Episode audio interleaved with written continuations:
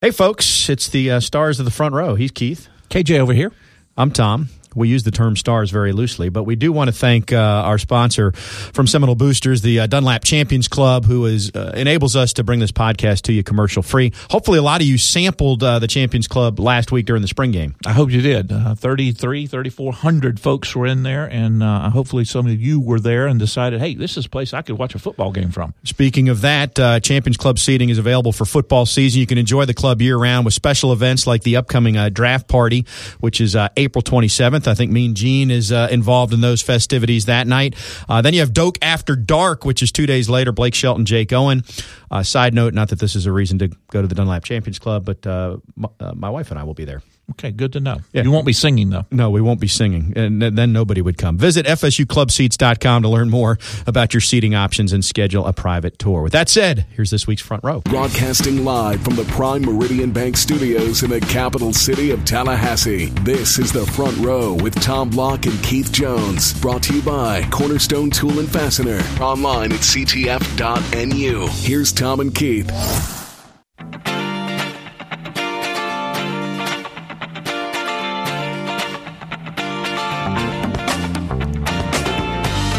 Hello, everybody, and welcome to your FSU baseball therapy session. Tom Block, Keith Jones with you. How are you, KJ? And how does that make you feel? It's tough. it's been a rough year. I, I obviously we've never, at least in 11's time, experienced anything like this. I'm sure we sometime in 1951 they went through a bad patch, but golly, That's one word for it. We will uh, talk baseball here momentarily. Tim Linafelt, our Seminoles.com insider, will join us. We'll wrap up on spring football. The head coach of the number one women's softball program in the country, Lonni Alameda, will join us later in the that's show. a positive. And this is the front row. So, all that said, obviously last night a 10 7 loss to Florida gives the Gators Almost a sweep. 10-9. Almost continues- 10-9. It was almost 10 9. Of course, if you're going to play that game, it probably almost was, you know, 14 to 5, too. I don't want to play that game. By the way, you'll be happy to know I was doing the uh, TV slash internet slash web slash ACC network extra broadcast last night, whatever you call it. And I called Chip Keith at least once during the broadcast. So I will try not to call you Chip during the show today. Good job, Colonel. There you go. You know, there's a lot of big picture conversation we can have, and I, I don't know that we need to have this right now because that conversation will come and we'll let the season play out. But the one thing I did say as soon as I finished that broadcast last night, uh, I turned to Chip and I said, and this was before Mike Martin's post game press conference, I said, Drew Carlton's got to be back in the starting rotation. And having said that, to, to go down this line, I will say that I was in favor of the change when they made it, which was game four of the season. Normally, I wouldn't be in favor, but I feel like there's been a lot of years where change hasn't been made early in the season, and they've sort of stuck with what looked to be a slippery slope, and eventually it came back to bite them. So I was fine with the decision back then, but the way this year has played out, Florida State has 21 wins and they have two saves. Drew Carlton has both saves that this team has, and you're just not getting them out there in, in quality situations. So, to me, the question becomes right now what is your best chance to win a series against anybody?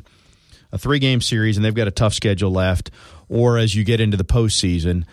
The best answer is you got to have your two best arms going the majority, as many innings as possible. And so that means that Tyler Holton and Drew Carlton need to be out there as starters. And You're, I- you're nodding your head. The folks can't hear that, so I agree. And the other part, particularly if you make it into post game, postseason, you know, there's an argument to be made to start him on Friday and use him again Saturday or Sunday in relief if you need him.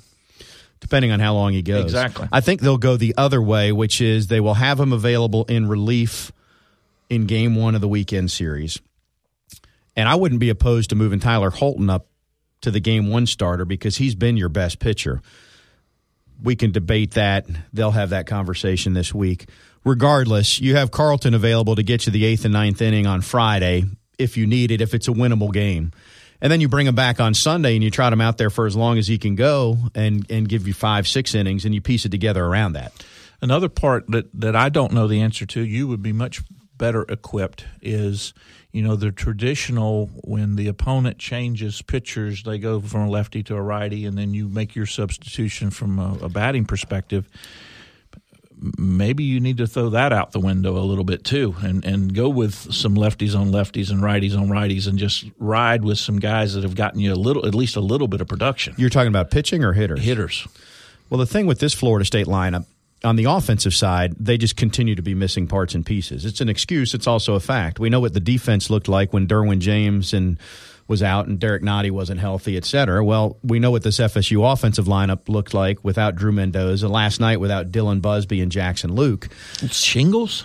Shingles. And he, shingles. Shin splints and shingles. I mean, there's a combination that uh, you certainly don't hear very what frequently. 19, 20 years 20, old? I think. Again, so it's an excuse. It's also a fact. Jackson Lueck was the top hitter on the team last year. Dylan Busby led the team in home runs. Both were out last night. Uh, you lose a game by three that was very close to being a one run game because Cal Raleigh just missed a two run homer there in the ninth. Um, but the bigger point, when you have your starting lineup, they've got four switch hitters in it. So they've got guys that can turn around and hit the other way. I mean, that's more switch hitters than.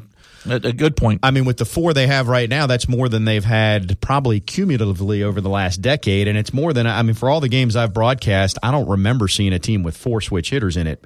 And they do have that. The problem offensively is that guys you were counting on separate the injuries, have not done nearly what they did a year ago. That's Taylor Walls at the top of the lineup. It's Dylan Busby to some degree. It's Cal Raleigh to a larger degree, like Taylor Walls. They Plus, you didn't have the freshman for 20 something games. Right. Well, the most consistent players this year, uh, Jackson Lueck's hitting fine. He's just missed a ton of time. J.C. Flowers is hitting 280 or 290 as a freshman. And Drew Mendoza, who's played 10 games now, has I think 10 runs driven in. What's and he got- had he's no got what a six game uh, batting streak. I mean, in place right now. you can see how good a hitter he's going to be and how ridiculous a talent he is. The guy had basically no fall ball, no spring ball. He hasn't had any BP. They just throw him in against live pitching. He starts his career one for 14, and since then, I mean, he's now hitting over 300. So whatever the math is, he's he's probably 10 for his last 18 or something, including a double last night. So all that said, Mike Martin. So then I got in the car and I listened to the post game, and Mike Martin said we are going to use Drew Carlton more. He and they're going to have discussions and figure out what that is.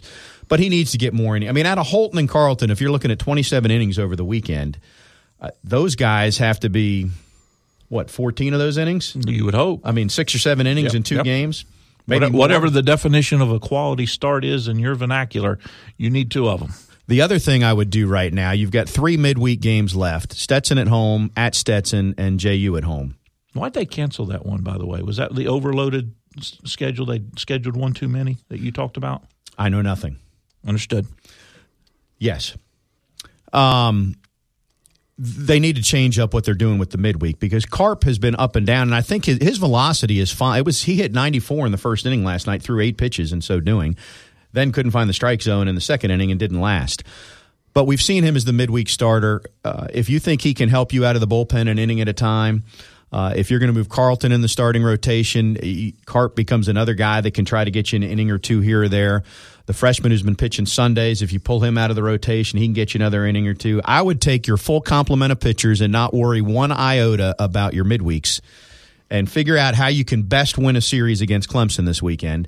And then after that, you look down the line and say, well, everybody's exhausted. We got nobody who can throw, and you just roll out whoever the first guy is and go from there against Stetson. what's the term? Johnny Holstaff? Some people say Johnny, some say Charlie. I've never figured out who the better are. They're twins. is. They're Is twins. it Charlie or is it Johnny? One's I don't left- know. one's left-handed, I one's sort of use it right-handed. interchangeably. so anyway, that's where you go. You hope you get Jackson Lueck back. You hope you get Dylan Busby back, and it's a completely different feel to what these seasons have been because we haven't had a season like this for Florida State. Now, bigger picture, there's going to become a, a decision to, to be made, and the and the pressure is going to mount. And, One and the discussion is is ramping up. It is. Uh, to be fair, these discussions are never great in the heat of the moment. They are better when you reflect back on the season or at least let it play its course. I mean, you look on paper and you say this Florida State baseball team's got no chance against who they're playing. But you would have said on paper that the FSU basketball team had no chance against those six ranked teams in a row when they went five and one at that time. So you got to you got to let that play out and assess. But the the situation, frankly, with 11's age, having been here so long, it is hurting them in recruiting because kids don't know if he's going to be their coach. Now it makes it a tougher situation to suggest that Mike Jr. become the head coach in waiting right now in light of current circumstances. that might add something to it. But anyway, I, don't know what the answer is. I just know, as usual, that I can pose the question. Well, and, and I think it's a fair statement that, unlike in years past, where you talked about maybe you needed to make a decision, you're probably at the point where I don't know what that decision is, but something needs to be made. If that, if that using the uh, King's English very badly. well, we do that on a weekly basis here. Can I get another baseball ran in? Fire away. They got to shorten the college baseball game. I, this is not a new problem. Last night's game was four hours. There's a pitching change every two minutes. It's just not fun. Uh, now, I'm speaking as a guy that broadcast it, so I'm actually compensated to be there. But four hours on a weeknight, people, I mean, the score is a reason people left. But regardless, you, you got to get on with your lives. And you could start by shortening the number of warm up tosses a relief pitcher gets. That would be one. You could put a cap, and this wasn't the case last night, but some teams will throw over to first base even if the runner is standing on first base. If you do that, you ought to automatically award the runner get him second, second base. Exactly. Just give him second to get. Uh, you know what my all-time favorite one is, don't you? What's that? Intentional walks. Okay, we're walking you. Well, Go. Major League Baseball has been addressing that. Uh, this wasn't a problem last night, but I do think it's a problem of the compressed schedule, which has been around for the last eight or ten years. Uh, and that is that you just run out of arms during the midweek. And so if the season is stretched back out, you can use your better arms and have better pitched games.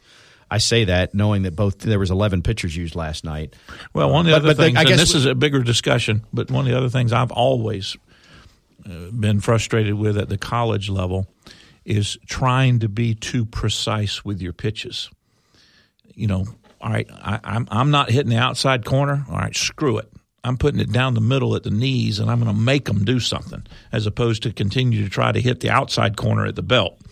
Uh, but that's just me, and uh, and that gets called from the dugout, inside, outside, up and down. Heck with it. Put it in there, make them swing. That's a topic for the rules committee to address, but um, it needs to be addressed. It, the games are too long. Yep. The games are too long, and I, I told you my son's got his first go round with coach pitch, and he's bored to tears out there right now, and he's in kindergarten. So you can you can see how so p- people are not necessarily conditioned to love baseball, especially in this era of Twitter and Facebook. Even if you're not on it, go ahead, sneeze. Oh, I just called you out anyway. You actually did that pretty quietly. Nobody would have known, and I threw you under the bus anyway on that. Well, I got to hook my, my, my headset back up. Sorry.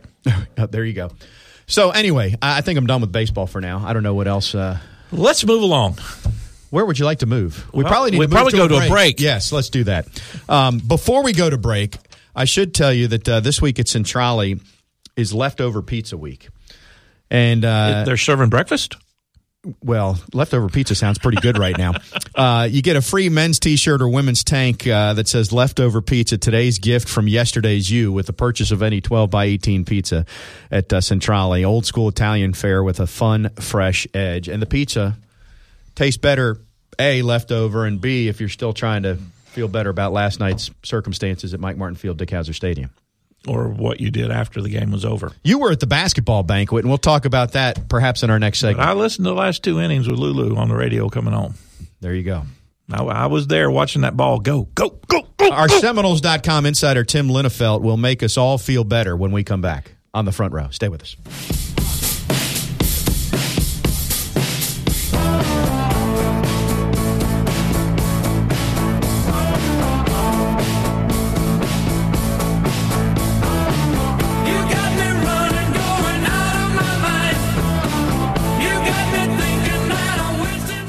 Front Row with Tom Block and Keith Jones is presented by Hobson Chevrolet of Cairo, Georgia. Get your best deal the Hobson way. Here's Tom and Keith.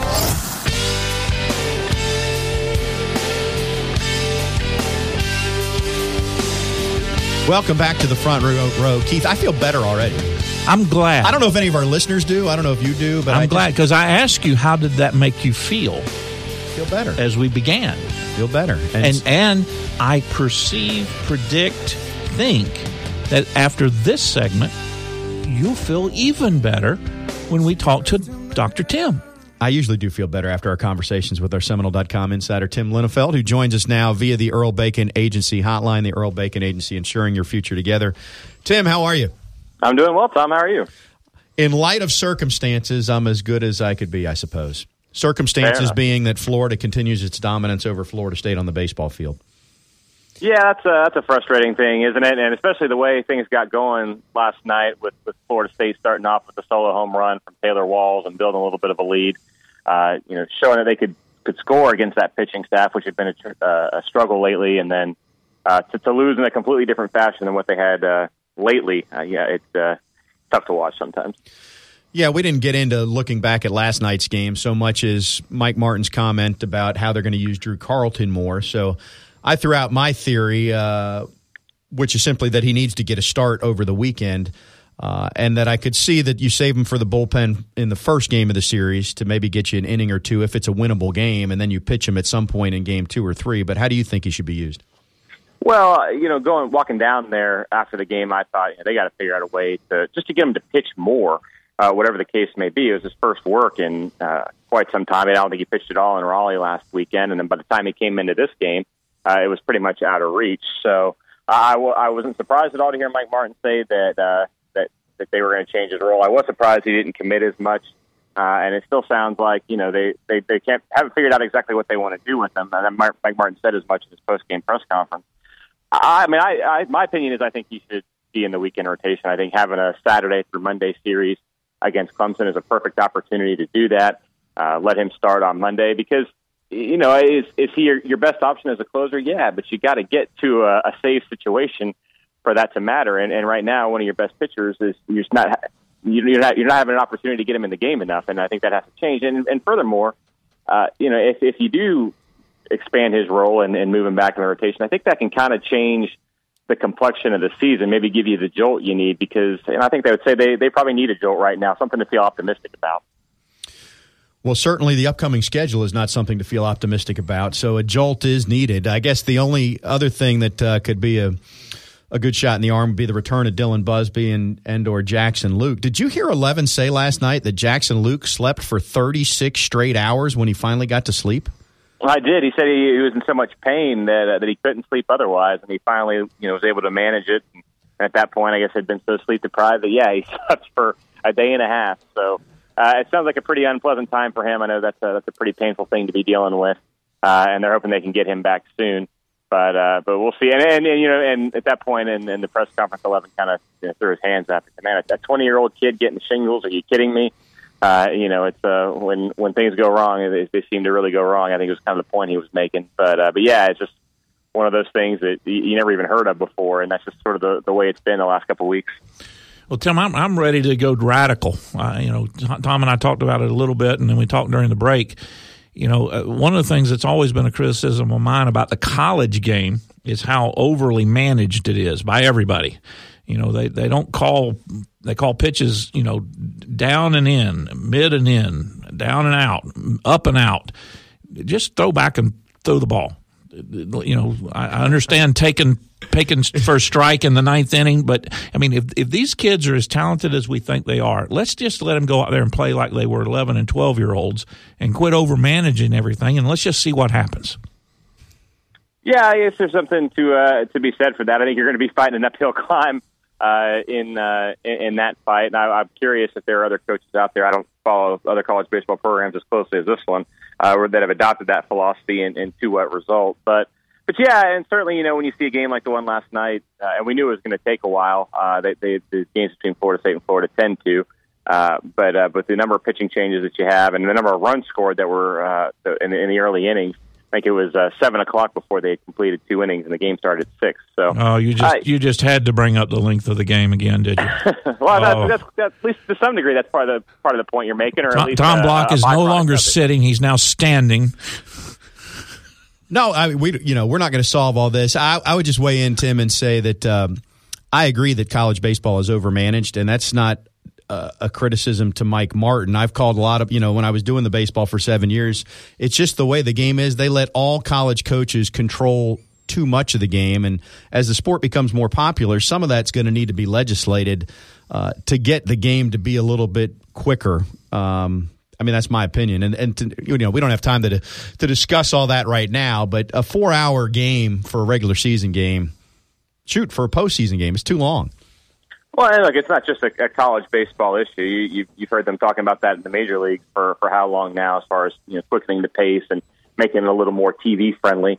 Uh, and, and I don't know that they've come up with a, a particularly satisfying answer yet either. So, yeah, it's just something that I think the sport is facing, and then we'll you know just kind of see how it goes. But and look, four hour games are are are not the norm, so it's you know no need to treat it that way. But it is something to sort of keep an eye on. I think. Well, how about how about that little game we had on Saturday?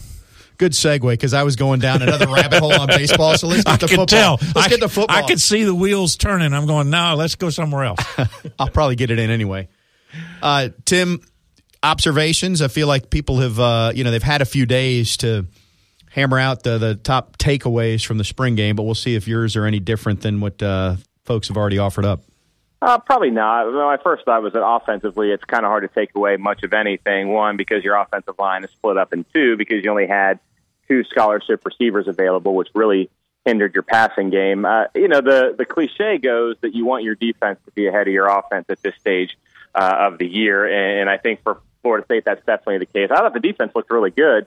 Uh, you, you saw Derwin James make almost an immediate impact, and, and there was a stretch there in the first half where uh, I mean, he he was basically ruining the game just because he was so disruptive and, and getting in the quarterback space or breaking up passes or whatever the case may be. The uh, the the offense couldn't just couldn't do anything. He was he was being so effective, and so while that can be frustrating in the moment, perhaps I think that's nothing but good things for Florida State moving forward uh, when he gets to to employ all those strategies and and uh, techniques against opponents.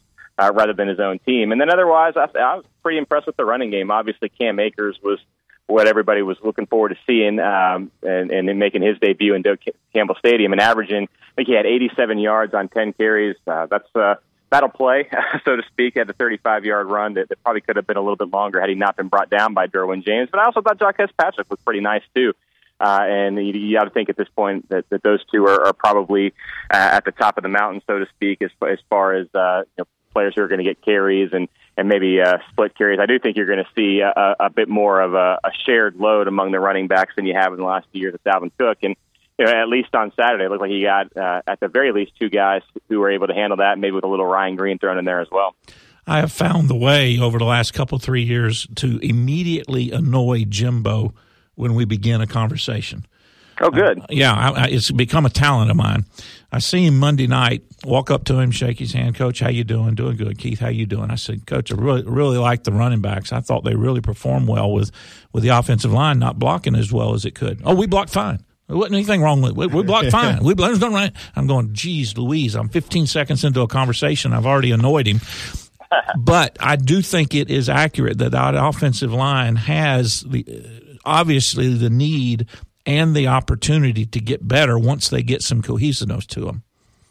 Yeah, I think that's a big part of it. You know, the one thing you got to keep in mind is that your your starting center and your starting right guard, none of them, either of them played a snap this spring in, in Alec Eberle and Landon Dickerson. So I think you're not going to know exactly what you have until you get everybody fully healthy. And then throughout the spring, you had guys getting hurt uh, and banged up, missing a couple days. So uh, to me, the, the the biggest thing is you had some guys who maybe otherwise wouldn't have gotten a, a lot of work, like a like a Josh Ball or an Ethan Frith. Get them some action, let them get some reps under their belt, and have that added experience headed into the fall. But I don't think your starting five on the line is going to be settled uh, really until fall camp gets going, and, and probably a few weeks into it.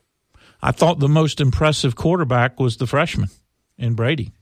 Yeah, I think he looks really good. And, and you know, it was funny because you, when you watched him, uh, you, you said, "Oh, this this kid looks really good." And then you went back and looked at the box score after the game. I think he was three for eleven, which uh, which is why you look at the games and, and what happens in them rather than just stat lines. Uh, but yeah, you know, I thought one of the more impressive plays of the game, and it didn't uh, amount to much, but was when he was, I think it might have been his second pass. Uh, he's rolling to his right, which for him is across his body because he's a left-hander. Uh, he's rolling to his right and just sort of rears back and, and flicks the ball maybe about 30 or 40 yards downfield. That looked just about as effortless a throw as we've seen in there in a while, and it, and it landed five yards out of bounds. And the receiver, I don't remember who it was, the receiver caught it. And again, you know, the pass itself was incomplete because it was out of bounds, but just the throw itself and his ability to to scramble and make something happen, scan the field, and, and launch a, a you know a really pretty ball downfield uh, for a, a freshman who's only been here for a few weeks. I thought that was pretty impressive. Keith, you and I didn't discuss this, and perhaps it's should be taken with a grain of salt because there was not a live rush on the punter or somebody trying to tackle said punt returner. I thought, well, a let's give Logan Tyler a little credit. He punted pretty well, but I thought that Derwin just looked natural and really comfortable catching those punts. And I understand nobody was gunning at him. For that matter, all the punt returners did. I, I'm excited though because I think there's a real opportunity. Well, there's obviously opportunity because FSU hasn't been nearly as good in special teams the last couple years as they should be. But I think if you're talking about Derwin or Levante or some others returning punts, and then you give Cam Akers more touches as a kick returner, whether he's back there with Gavin or whoever, I think there's a real opportunity to be much better in the return game this year. Yeah, I think so for sure. And and I wonder if, if Derwin James was, would have factored into their plans at some point last year, maybe midway through the season, if they were looking for a spark back there. And uh, you know, I think he definitely wants it. I think he likes the idea of, of getting the ball in his hands a little bit. And uh, look, man, if I, if you're a special teams player and you see number three coming at you with the ball in a full head of steam, uh, you might think twice before you get in front of him. I think that's a, a pretty tantalizing prospect for Florida State.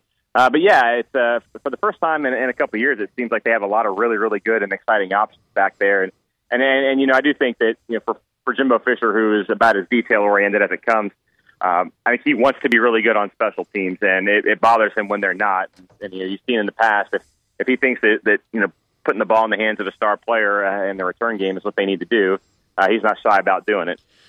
Tim, as a former player and, and, and, a, and, a, broadcaster and having watched this program for 35, 40 years now, there was a singular play during that spring game, uh, which I think is a testament to what might happen in 2017, just like the singular play when uh, Jameis Winston rears back and hits the freshman wide receiver in his spring game over Joyner right. for a touchdown. That play – is when Cam Akers broke through the line of scrimmage, got into the second level, and instead of trying to juke uh, um, Derwin, ran right into him. Now, I was going to guess that play. I really when, was. Uh, now, when players go back and look I, at I'm that, just glad he didn't say it was the missed field goal that was going to typify the season or something like that. that. Well, that could be, but that's another topic, another topic. But let me tell you, a freshman, particularly a, a early enrollee, coming in and taking on the absolute, without question, leader of that defense. Two things there. Number one, testament to Akers. And number two, that annoys the Derwins of the world. Don't be surprised if those two don't really compete with each other when fall camp comes, and there will be nothing but positive comes out of that. That they even wear the same jersey number. Exactly. That was an uh, for those that understand the college game that was an unbelievable play by the freshman. And let's give Derwin a little bit of credit too. Uh, you know, he Cam Akers runs into him uh, after he caught a pass over the middle, uh, and and Derwin he, he absorbed the blow, caught his feet, and and got his hands around Cam Akers and made a really nice tackle to make sure he didn't get any extra yardage on that play. Uh, so you know, it was a 17 yard, 17 or 18 yard gain for for Cam Akers, but I also thought it was a pretty nice play by Derwin to recover and make that tackle. Too. I would agree with that as well. Tim, we're going to let you go on a good Derwin James story. Keith has already heard some of this, but I need to set the context context for our listeners. You know his ability to uh, referee. Well, to referee, but this is more uh, this is more in, in the vein of uh, Dameyune Craig and stealing signs. So first of all, th- oh, that one. What it speaks to is how competitive Derwin is, Tim. But you know, uh, Derwin's on the Garnet defense. And when they're off the field, most of the players are sitting by the fans or back on the bench. Some, you know, I mean, it's not that they're not watching the game.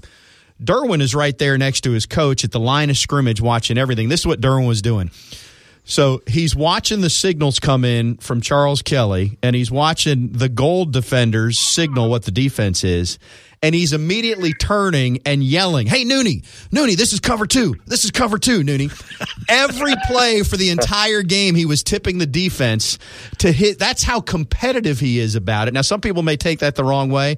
Obviously, this is uh, it's a spring game, so uh, you know if it was a real game, we'd call it gamesmanship or whatever. I mean, I'm not saying uh, that there's any reason for concern. I like it. It was just hysterical. I'm talking the last five seconds of the game. He says, Nooney, it's man, it's man, it's man. And he did that for the entire football game. Not that we hey, should be surprised. I like uh, no, I wouldn't be surprised at all. You know, we the idea that a that a football game, a spring football game, is is meaningless, and then the final score at the end of the day, it doesn't mean a whole lot. But for the players out there, of course, you want to win, especially when they when they split up rosters the way that they do, and and draft players and, and compete against each other. I, I'm, I'm sure they wanted to win, and and you know, hey, I like to see it. And if you're going to let me see your plays, what am I supposed to do? You know.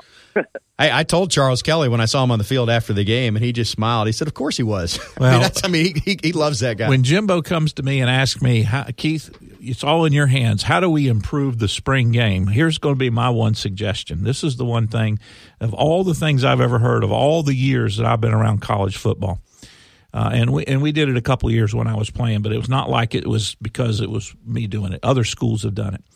But you divide up the teams like you did, and then you have a team dinner after the game. And the winners get shrimp and steak, and the looters get beanie weenies. And you all eat a final meal together before you quote unquote break the spring game, and the losers get hot dogs, and the winners get the feast. That'll add a little more to it as well. That, that's always to me has been the greatest concept for a spring game, uh, reward and or punishment. I like it. Tim, thank you as always, sir. You got it, guys. See you next time. All right, our Seminoles.com insider, Tim Linafelt. No, the greatest concept for a spring game. It's time to beat the drum again. You, I didn't. You notice I didn't even go there. Let's play a real team in the spring game. Absolutely. We haven't done this since last year. Auburn comes down, we play a game. Next year we play at Auburn. Boom, everybody has a good time. You would have 60, 70,000 people in the stands both ways, and people would show up early. They'd come in early. They'd tailgate.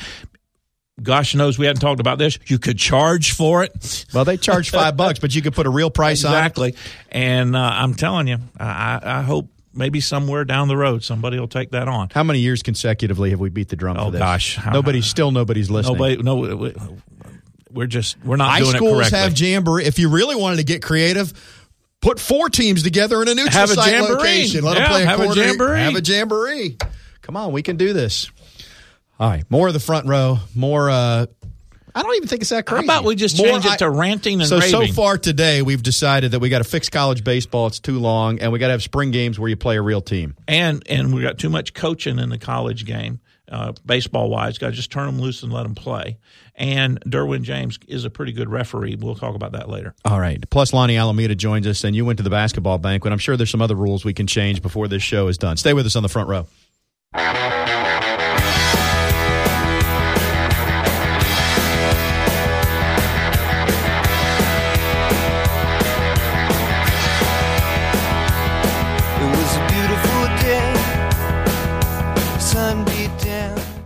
Front row is brought to you by Cornerstone Tool and Fastener. Two locations to choose from 1110 Stuckey Avenue and 3269 Crawfordville Highway. Call them at 580 1200 or online at ctf.nu. Now, here's Tom and Keith.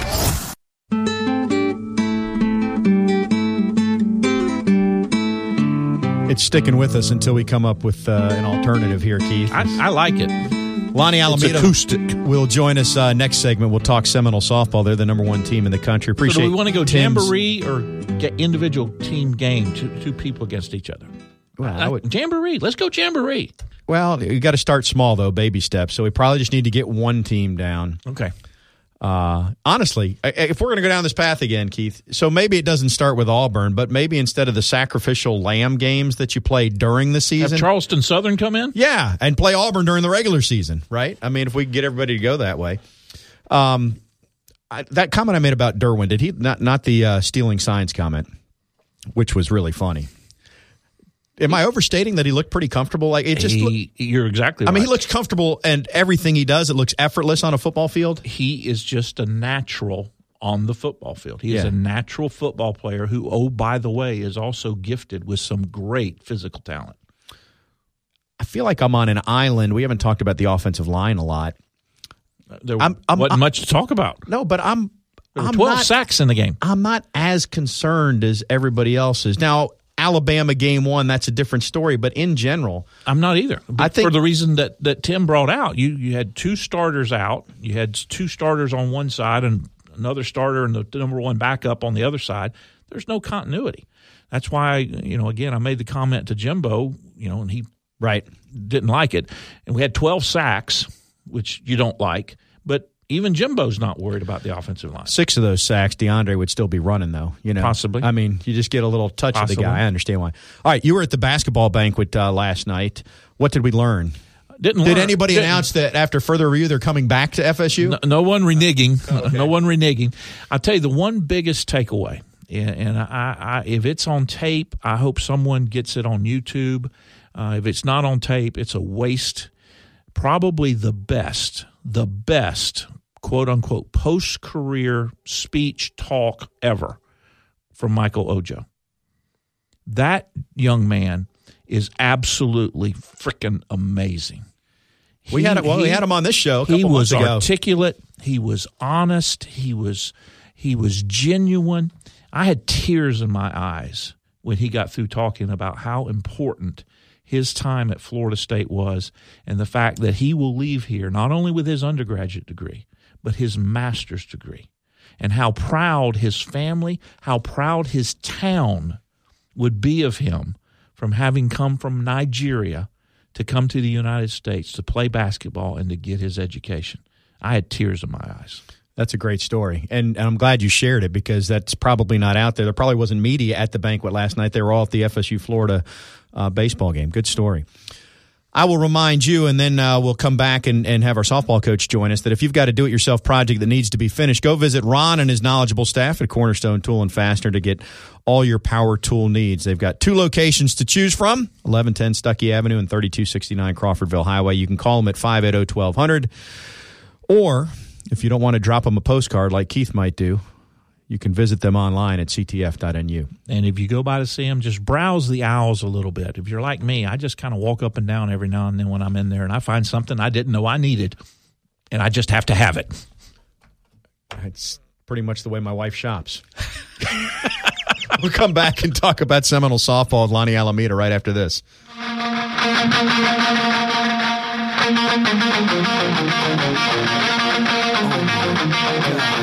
Oh, The Front Row with Tom Block and Keith Jones is presented by Hobson Chevrolet of Cairo, Georgia. Get your best deal the Hobson way. Here's Tom and Keith.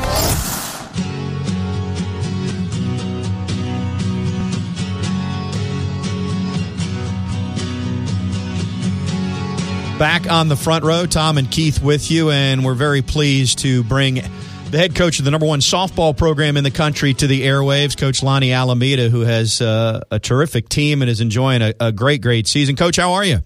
I'm doing well, doing well. Thank you. Thanks for having me. Yeah, I, I would have been shocked if you would have answered uh, any differently than that, than doing well, because your team is like a thousand one and one or something like that. No, I think it's like what 36, 37, one and one. I mean, it's just been a great year. So congratulations.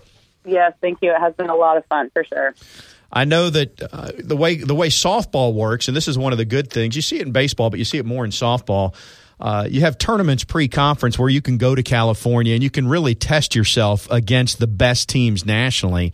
Uh, so, so you did that early on, and and even last year you had a chance to go to Oklahoma City, and, and maybe your team was a year ahead of schedule. But I, would think as a coach that uh, unlike some sports where maybe you don't get a chance to test yourself against the best, uh, you're in a good situation that you get to roll the balls out there and, and play against teams uh, that are top caliber.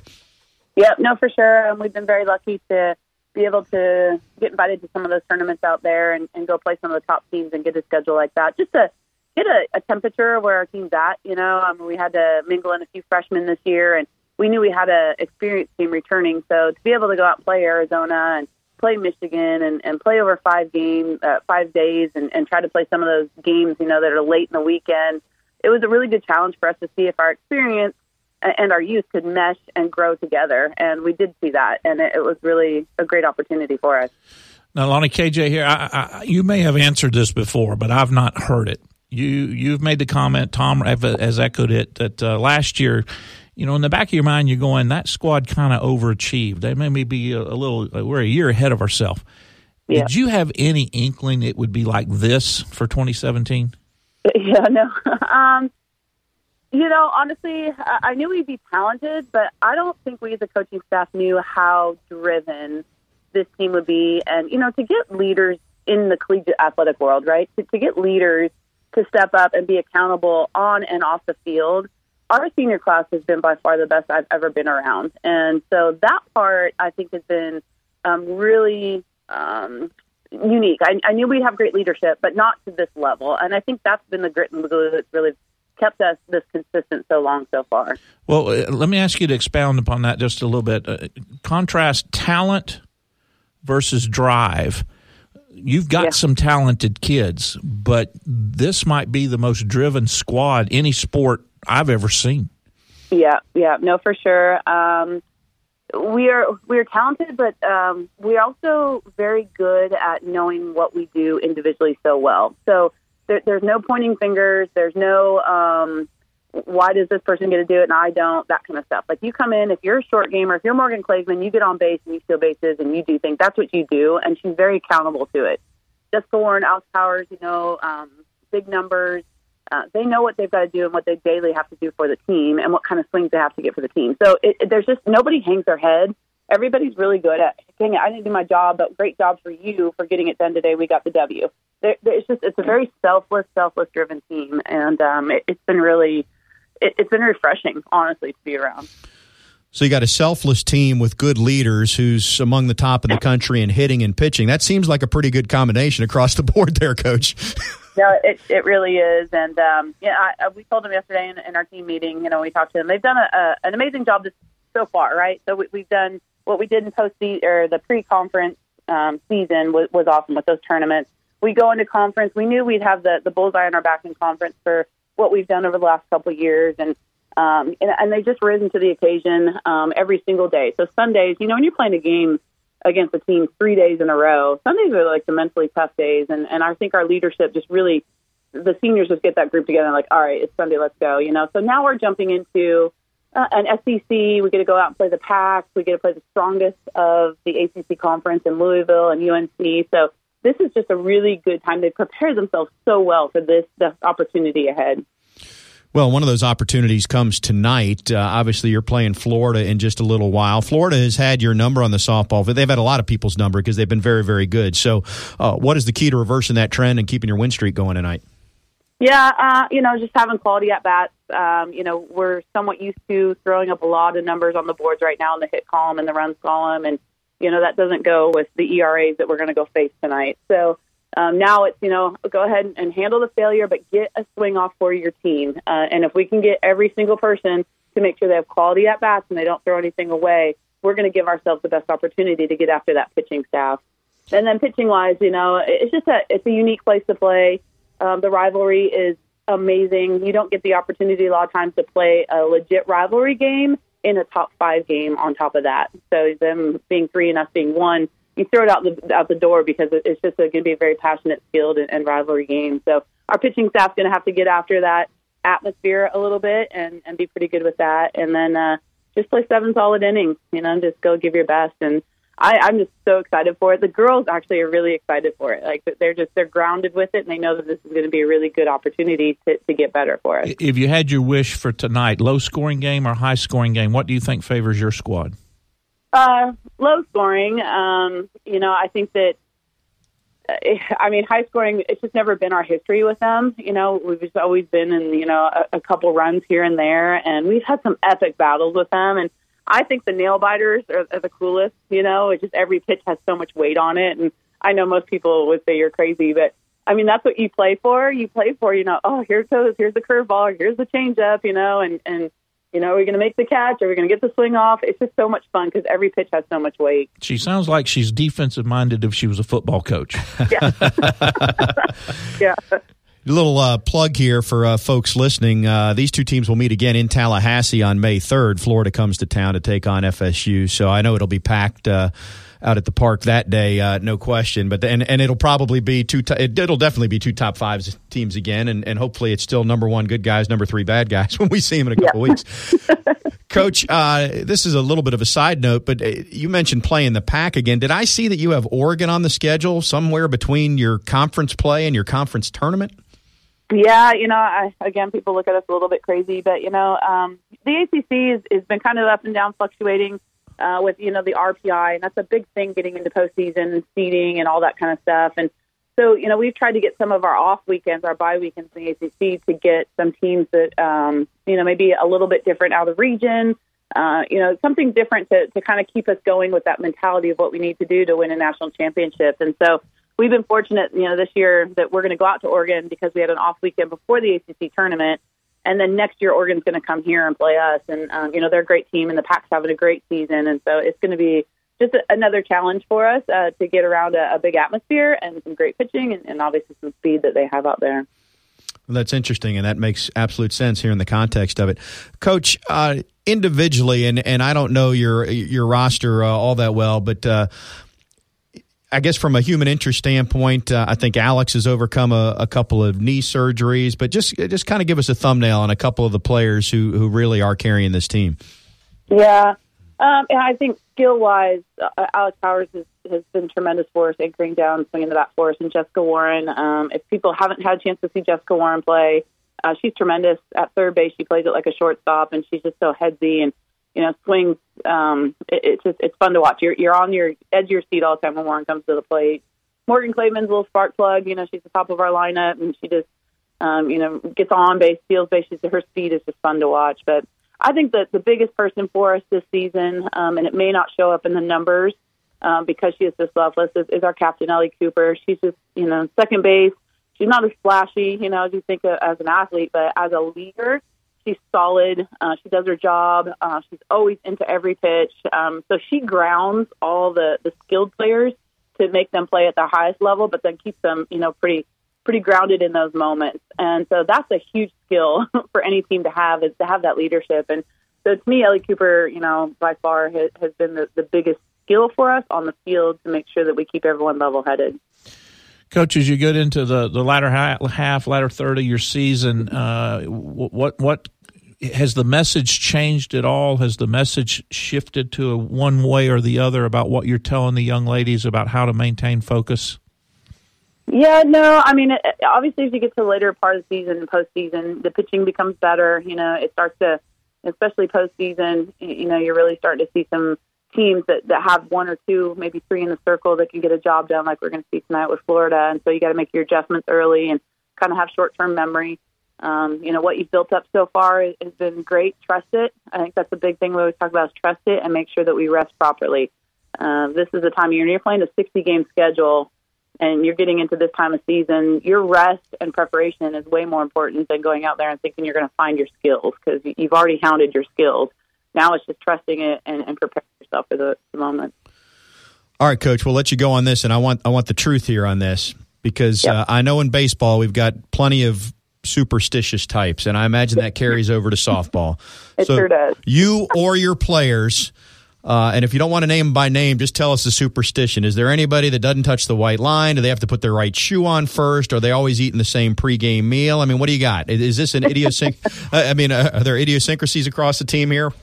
Yeah, there are. You know, we all don't really talk about them, but we have them. I have to use the same pen from a hotel, you know, when I'm writing the lineup. I mean, there's just stupid stuff that we do, and I don't know why baseball and softball are so into it, but we are big softball god fans. Uh, you know, we pray to the softball gods quite a bit, and one thing we do is when we're struggling, we pick up trash. You know, we're good to the world, so we make sure if we can find some trash to get out a base hit or something that we need. So that that's kind of a big thing for us in the dugout.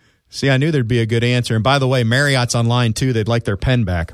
Yeah, I know, right? For me, I can't. All right, hey, coach. Best of luck tonight and the rest of the year. Uh, congratulations on the success and continued success to you and your team. Oh, thank you so much. You guys have a great day. Thanks, Coach. All right, Lonni Alameda. See, if you ask a baseball or softball type, you know there's going to be a superstar, and that was just the that was you know the, the tip of the iceberg there. There's probably 4,000 more. Well, you've picked all the things you want to fix about baseball. I have one thing I want to fix about softball. The floor is yours. Uh, appropriately, a lot of the late, young ladies have begun wearing the face mask and everything. Those are the ugliest face masks I've ever seen. We not, I'm not saying we got to pretty them up to make them attractive, but they, they need a little style. They need a, a wing on the Some side. aerodynamics. Yeah, just something different. They're stark and they're they're we got to show some personality with them things. On the upside, you know how long a softball game takes? It is short. Two hours. two hours. You can play two in the same time you play one college baseball game. You and I've done that before. We have. We have televised a doubleheader before. We have. All right, we'll take a break, come back, and wrap up on the front row right after this. Need no education.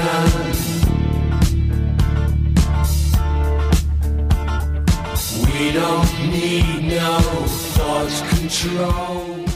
The front row is brought to you by Cornerstone Tool and Fastener. Two locations to choose from 1110 Stuckey Avenue and 3269 Crawfordville Highway. Call them at 580 1200 or online at ctf.nu. Now, here's Tom and Keith. I don't want uh, Coach Alameda to feel uh, like she's the only one out there. I, I confess that I too have swiped a pen or two in my day from hotel. Do, do you know what the statute of limitations is in various states? Because you may have just. Well, I was in a hotel last Friday night, and I'm pretty sure it hasn't passed yet. You better start pleading the fifth. Oh man, good, My- sh- my- good show today. Busy week. My craziest hotel story is we were down at the uh, NCAA tournament, and they had the, the, the mini bar in the hotel room, and then on the top, Go figure. Your craziest hotel story involves the mini bar. Well, I, I didn't touch anything in the minibar. That, that's not the point. But on the top, they had you know some canned peanuts, and they, and they had a candle. I didn't know what it was, so I picked it up to look at it and, and determined it was a candle, and then I put it back. And when I go to check out, they charged me for it because they thought I took it. Because it had the little spring thing underneath. If you pick it up, it charges you. I, I just picked it up to look at it. I had had to talk my way out of a candle when I checked out. You know, when I was uh, younger, we were on a family vacation and we stayed somewhere. It was like the first time my parents had ever seen the in room fridge minibar. So they just thought it was complimentary. So we're having the candy, doing whatever. And, you know, you go to check out and that's like an extra $42. This is the, the 70s or 80s or something. All right. Well, let's trans. We got a couple minutes left. You and I had the opportunity, the privilege to uh, attend the meeting Monday night in Tallahassee, in which the uh, local fellowship of Christian athletes uh, honored Coach Bobby Bowden for his uh, work with FCA and his commitment to FCA. Uh, we were also honored to have some of our sponsors with us. Sammie Dixon from uh, Prime Meridian Bank and Bob Hobson from Hobson Chevrolet joined us, and and um, it was just a thank you to Coach Bowden for all the, the things that he's done on behalf of FCA, and a very moving uh, experience. Very very neat meeting. Yeah, it was really good. There were a lot of former Noles in attendance. Several of them spoke. Uh, Dexter Carter spoke. Kez McCorvey. Casey Weldon was there. Uh, Mickey Andrews was probably the the biggest winner. He- he ended up being the keynote. he ended up being the keynote. But uh, yeah, it was good and good to see. Brad Scott, former FSU offense coordinator, was in attendance. Well, and George. Henshaw came, and Jim Gladden came, and uh, uh, Billy Well, Sexton and- was there. Yeah, you know, Jimbo, Odell was Jim, there, guys Odell was the Jimbo came and Jimbo spoke. spoke, Miss yeah. Sue was there. Coach Sue, rather. Miss Sue and Coach Sue were there. Uh, Mike Martin, eleven, was there. I mean, it, it was a pretty all star turnout. Yeah, it was it was a good event. Appreciate the uh, invite on that. Uh, our work here is done as usual, Keith. I do feel better than where we began. Well, we'll spend the rest of the summer dissecting the offensive line issues and maybe occasionally pour in an idea or two about how to shorten up the college baseball game. and play jamborees in college football It's going to be a therapeutic and get better batting gear and and uh, or gear in general for softball. it's going to be a therapeutic summer for Mr. Tom Block. All right, we're done. We'll talk to you again next week. Have a great week, everybody.